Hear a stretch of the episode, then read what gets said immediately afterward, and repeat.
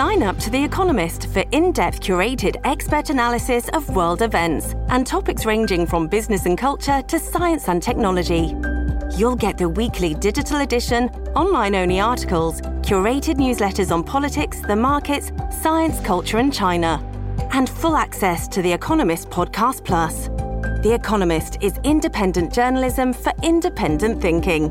Go to economist dot com and get your first month free. The Red Apple Media Podcast Network presents. This is Protecting America. Now, here's Emmy-winning journalist Rita Cosby. And welcome to another edition of Protecting America.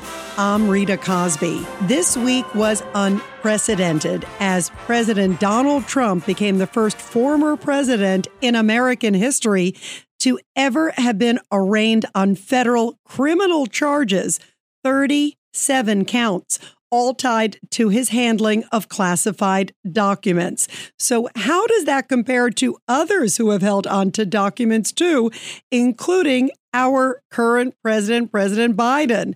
Well, joining us now to talk about all of this, and really what an amazing moment it is, is Brett Tolman, a former federal prosecutor. He is also the executive director of Right on Crime. Brett, thank you for being with us. Thank you, Rita, for having me. What is your reaction to the fact that now President Trump has now been arraigned thirty-seven counts? Your thoughts? You know, it, it is a sad day for America, but it's a day that I've seen coming for a while. The Department of Justice over the last thirty years has been slowly and, and, and methodically, the leadership of the Department of Justice has been pushing towards activism, towards political Uh, prosecutions, using the power of the of the D O J to actually go after those that they they disagree with, rather than those that are criminal. And for those of us that have been in D O J, it's it's the day that we we hit and we are in. You know, we're shocked by what decision making is happening at the top, but we've all been sort of lulled into believing that D O J would never get to this point, but they are. That's where we're at as a country. What does that say about what lies ahead? I mean, is it now Pandora's box? Well, you know, here's the thing, Rita. Until prosecutors have something personally at stake, if you can hold them accountable, if a prosecutor like Jack Smith could be sued for abusing their discretion, you'd start to see um, these kinds of prosecutions stop. And this is, you know, I've I've had friends that have said, oh, you read the indictment and it doesn't it look real serious? And this is the problem. This is an outrageous document. The indictment screams of manipulation, but you might not know it unless you you've been in the trenches and you know what gets presented to the grand jury and you know the Presidential Records Act and, and how this has been manipulated and the misconduct that occurred in the grand jury. So the rest of the country is wondering if these are legitimate and, and real real charges. And guess what? They're not. What do you make of the seriousness of the charges, or at least the seriousness of the allegations put forward? There's a ninety-five percent conviction rate in the federal criminal justice system. And the reason that is, is predominantly everyone pleads guilty because going to trial actually increases the sentence that you may get. And so that doesn't get tested. And the juries don't typically hear the case. You know, my hope is that a jury will hear this case and will take a look at the law that's being applied and will fairly uh, assess this as an abuse of discretion and dismiss the case. But there's a tremendous amount of pressure that occurs to a jury to convict in this country. And it doesn't matter whether you're President Trump or anybody else. Um, we've built a system in which you're not presumed innocent. You are presumed guilty and treated guilty, and you have to try to prove your way out of that presumption. Is that different? Because it is the president of the United States. And I think people looking at this, Brett Tolman, are saying, wait a minute, we've got the sitting president right now, Joe Biden, who is basically weaponizing, using the Department of Justice to essentially go after his leading political opponent. There's something that I think many Americans, however they feel about President Trump, it doesn't sit right with them. Well, it, it shouldn't sit right. I mean, Rita, if I walked into the grand jury, and I did it hundreds of times, presented cases, And I will tell you that what has come out about President Biden, Joe Biden, and Hunter Biden are, are the bread and butter of fraud cases and corruption cases that can be made in about thirty minutes in front of a grand jury. You have, not to mention, we could we could put in front of the grand jury all of the those that helped him move and, and facilitate his keeping classified documents. And we could charge conspiracy, obstruction, um, Espionage Act violations. We could do all of it. It'd be very simple, very easy.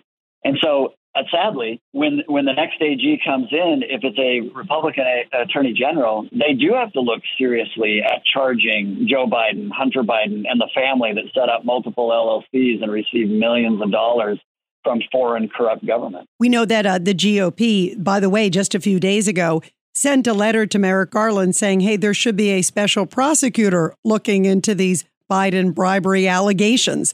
Do you think we'll see one uh, under this president, under this A G, or is that just uh, fantasy land until potentially a Republican takes the White House? Yeah, no chance in hell, Rita, that they're going to appoint a special prosecutor to look at this. And, and it just it's justified more than any of the special prosecutors that have been appointed over the last ten, fifteen years. It's not going to happen because they they know they have to control what D O J prosecutes, what they investigate. Is it merited? Yes, it is. We're a long ways away from Ed Meese, who was fair and didn't put politics in, in, in the decision making. And Ed Meese would have, would have appointed a, a special prosecutor long ago in the Hillary Clinton case, in the Joe Biden, Hunter Biden case. I mean, it's laughable that this is where we're at as a country. You know, it's amazing, too, as we are seeing what is going on in the country and you're seeing the disparity. Uh, it just came out uh, recently that James Comer, head of the oversight, is saying that he expects the Biden bank records to show fa- the family accepted between twenty to thirty million dollars. I mean, this isn't small potatoes. Yeah, I'd love, you know, you have a president who's so arrogant that he says to the press, you know, when asked about it, well, show me the money. Well, guess what, Mister President? I'd love to be the special prosecutor on this case because I can show you the money. I can show you where you purchased, used all these millions, what you purchased, the, the multiple homes. A public servant that has worked for the government has million-dollar homes across this country and has led a lavish lifestyle that only the, the some of the most successful businessmen and women in this country have ever enjoyed. And he's done it all on the backs of corruption. So do you think they, we will ever get to the bottom of it? It seems that the House Oversight Committee, at least now G O P-led, now that it's in G O P hands only for a few months now, as you know, uh, they at least have been getting some of the bank records, some of the things. There's now word, of course, that there may be audio recordings. Does that change the game? It does.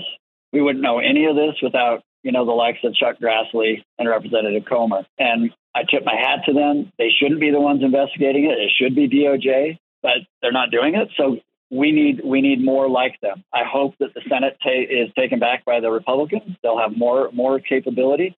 And I hope that the House is retained so that they can continue their investigation. How detailed is it? Brett Tolman, as a former prosecutor, federal prosecutor, you know how complex it is. And even we're hearing from Comer's team that it's all these different shell companies, that it was basically designed to cover up. And in fact, that's the allegation in that F B I ten twenty-three, that document that came from Christopher Wray finally after he was about to be held in contempt. It was like pulling like a, like a molar out, you know. And finally, he hands it over. But in that, um, they essentially were basically being told the Burisma executive, oh, they'll never track down the money, according to the informant, because we moved it around in so many places. It's going to take so many years. How complex is tracking that down? So if it is true uh, that it's there for all Americans to see, no matter what side of the political aisle they're on. For all of the, you know, bravado about hiding the money in the shell game and, and that criminals do, the reality is, is it's simple. You cannot hide that amount of money. Um, it, we find it. We find the trail. We see the purchases. The shells get created. You have dozens of L L Cs that don't have, they, that they cannot identify a legitimate business purpose for the L L Cs. You start grabbing all those records and you start following the wires and the transfers and who gets it. And you start to see things like family members getting that money through a through a shell L L C. And then you start to look at their bank records and you see it all. The reality is none of it's hidden. They can think that it is. But we're a long ways away from Lyndon B. Johnson receiving fifty thousand dollars cash in, in the men's restroom in the Senate. Yeah, boy, are we a long ways away from that. And and if we are talking about the amount of money, if there are audio tapes, first of all, how complex is it to track down somebody apparently as this big executive of Burisma? He's in Ukraine. How complex does that make it? If D O J were on the case and they were motivated, they'd get him. I, I have a case right now that I'm representing an individual that was in multiple countries, and he is now cooperating. He's been charged, and he's now cooperating with um, on a, on a very large scale, half a billion dollar fraud scheme. So if they have the will, they can do it. Let's talk about also uh, the fact that Robert Herr, who is a special prosecutor, he's been appointed on the Biden side. Um, we haven't heard a thing from him, from the special counsel looking into Joe Biden. And we know for a fact that the documents were strewn all over. I say, Brett, on my shows that it's like almost all the whole Eastern Seaboard had basically uh, Biden's documents, you know, because it was in the garage. It was in, you know, here, it was there, and, and it may still be in other places. And yet we have heard nothing. And then contrast that with President Trump, who's had basically guns blazing, uh, you know, with the raid at Mar-a-Lago. Well, you have him and, and the silence, the deafening silence. And then you have John Huber that was appointed to look into the Clinton campaign issues, and there was silence. And then you have the U S attorney in Delaware, and there's been silence. So we should stop pretending that any of these folks are actually serious about investigating corruption. So what does that mean for the American public? I mean, how can they have faith in the system, and especially the disparity, as we're talking about now? Uh, you're talking about the, the uh, Lyndon B. Johnson. Boy, we're add a couple more zeros to it, right? Yeah, that's exactly right. Until we, until we vote folks in that aren't going to treat, you know, the D O J and the power that we've given to the F B I as as their personal, you know, Gestapo to root out opposition to their political agenda, until we vote those folks in that will use that power honorably, um, we will continue down this road as a country. But I'm hopeful that we will, that we'll finally put somebody both in the White House and the Senate, um, at the head of the F B I, the head of D O J, that will put, you know, the administration of justice over politics. How different is this case that President Trump is facing, or is it more or less compared to, listen, all the allegations we heard about Hillary Clinton? We all remember James Comey, the former F B I director, coming out, and he went through a litany of things that he said, you know, she did. She did this, she did that. And then he said at the end, no reasonable prosecutor would go forward. It sounded like he was one step away from saying that's why we're going forward with charges. And then he said, no, no, no, no reasonable process. And it seemed much worse than what we're hearing about President Trump. Your thoughts? That that statement now is prophetic, right? Because it's an unreasonable prosecutor that's actually pursuing President Trump. And and the reason the reason that Comey, you know, I disagree with Jim Comey and what he did, and it was wrong, and he set us on a path, a dangerous path, and it highlights where we're at. But the conduct of Hillary Clinton in the, you know, the use of the personal server. The the fact that the Chinese uh, actually did hack into the system and look at classified material, the fact that they destroyed evidence, and she doesn't have the Presidential Records Act to protect her, makes it leaps and bounds different and more criminal than anything they've accused uh, Donald Trump of. You brought up the Presidential Records Act. It seems like that will be um, the defense, at least it looks like, from President Trump. Basically, as president, I was allowed to have them. Where do you stand on that? And typically, by the way, all these other cases, when it's come to classified documents and presidential records, it's always been a civil matter. Your thoughts on, does he have grounds to say, they were mine, I was the president, I was allowed to have them?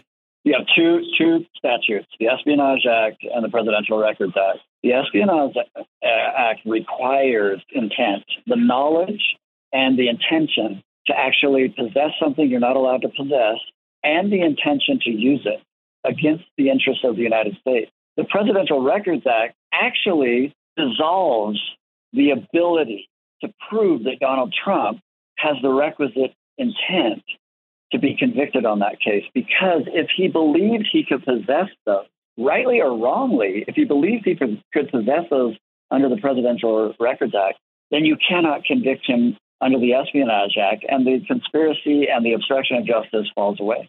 Sick of being upsold at gyms? My guy, you're currently a base member. For ninety dollars more, I can upgrade you to our Shred membership. For one hundred thirty dollars more, you'll be a Swole member. And for just three hundred dollars more, you'll reach Sweat Platinum. At Planet Fitness, you'll get energy without the upsell. Never pushy, always free fitness training and equipment for every workout. It's fitness that fits your budget. Join Planet Fitness for just one dollar down and ten dollars a month. Cancel anytime. Deal ends Friday, May tenth. See Home Club for details. What about the audio tape that they say they have where he says, well, um, you know, I can't cl- declassify them now. He's showing them to a writer. Um, does that change anything, or does that complicate it? Or is that just, could it be Donald Trump just, you know, talking and, uh, you know, yeah. uh, you know, bragging or talking or whatever? And, and that's where it's going to come down to. When you listen to something like that in the in the vacuum of what Jack Smith has put together, you think it's inappropriate. If it's a personal record, the president can talk about it. So if it is, then he can talk about it um, because it's his personal record. What he can't do is give any of that information to a foreign adversary with the intent that they might utilize it against the interests of the United States. And that's not what happened. Yeah, it doesn't even seem his uh, greatest opponents are even alleging that. So just by right. talking to a writer and saying, hey, I have this thing, Um, you know, with no intent to give it. And we've seen no evidence that he was trying to give it to any adversary. You believe that that basically kills any allegation of espionage? Yes, it absolutely should. It's ridiculous. We already have a federal judge that has ruled the famous Clinton sock drawer case that the president can designate personal records and they can be classified, and he's entitled to keep them. Speaking of the Clinton socks case, it was repeated a number of times by President Trump um, when he was at Bedminster speaking afterwards. Do you believe that that absolutely helps President Trump in this case? Because he was making these recordings of conversations he had with world leaders, audio tapes, put them, I guess, in his sock drawer. And then, as you know, the judge ruled and said, you are allowed to have them. They are your property. Uh, does that Is that basically the right path if you were defending President Trump, to say the same thing? Look at what Clinton did. Well, it is helpful. It's not so much the facts that are helpful. It's what the judge ruled. So the judge ruled that the statute was so broad and that the president's uh, ability to possess documents and classified things is so um, substantial that it's the judge's ruling that is going to be a real problem for the prosecution. And then we haven't even mentioned, Rita, but I can't even begin to tell you how bad the performance of the prosecutors were in the grand jury itself.